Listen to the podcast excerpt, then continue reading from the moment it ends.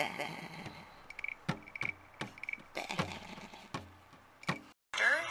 I have 1,600 patients. Many are vaccinated. Just to give you a little bit of backstory about my credibility.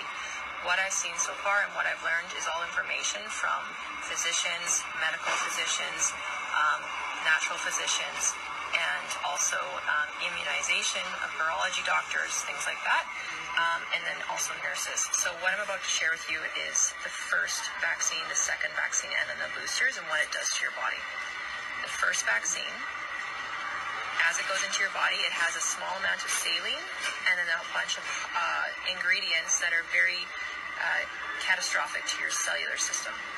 What that does to your immune system, which is your bone marrow, your thymus gland, your spleen, and all other systems associated with your immune system, it decreases the ability to produce white blood cells by 50% from your first vaccine.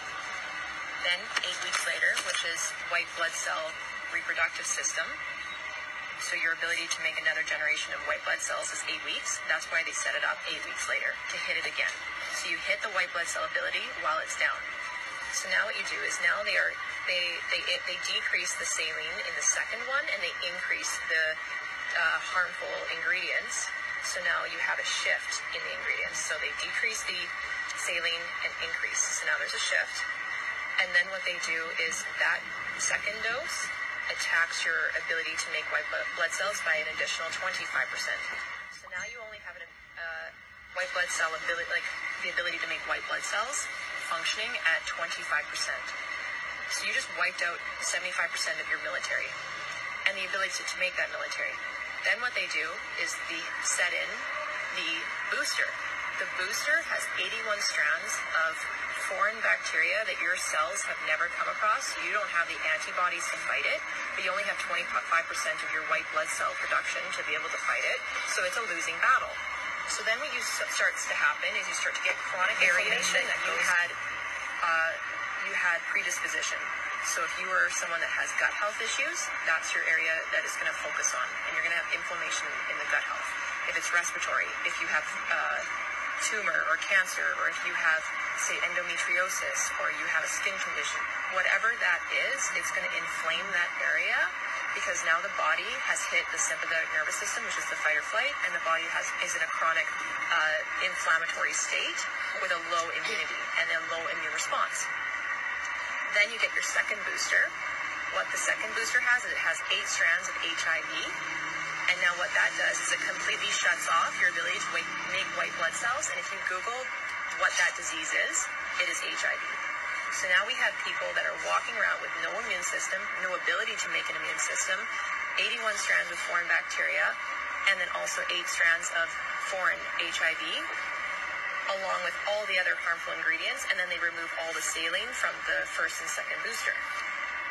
Now, to make matters worse, th- during this process, 20 to 30% of the population is going to die every single series of this process. There's four series.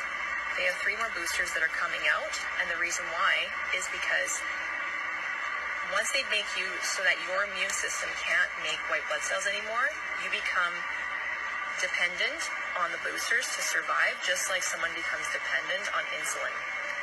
Big Pharma is looking for people that either die off to protect our uh, population control, and then those that don't die off, we will have reoccurring customers for life with the boosters so that they will be able to maintain income and collect the money back from all the funding that they put in to make these vaccines in the first place. So hope you um, hope that was helpful. I hope that you listen to this properly and I hope that you take the time to do your own critical thinking and just give it two to three years. Every single animal that was part that participated in this study for any of these vaccines had a 100% death rate. And I encourage you all to just take a moment, look around you, and um, and just wait it out. And let's just see. But uh, let let nature take its course, and let's just see what happens. Thank you. Just wanna tell you something.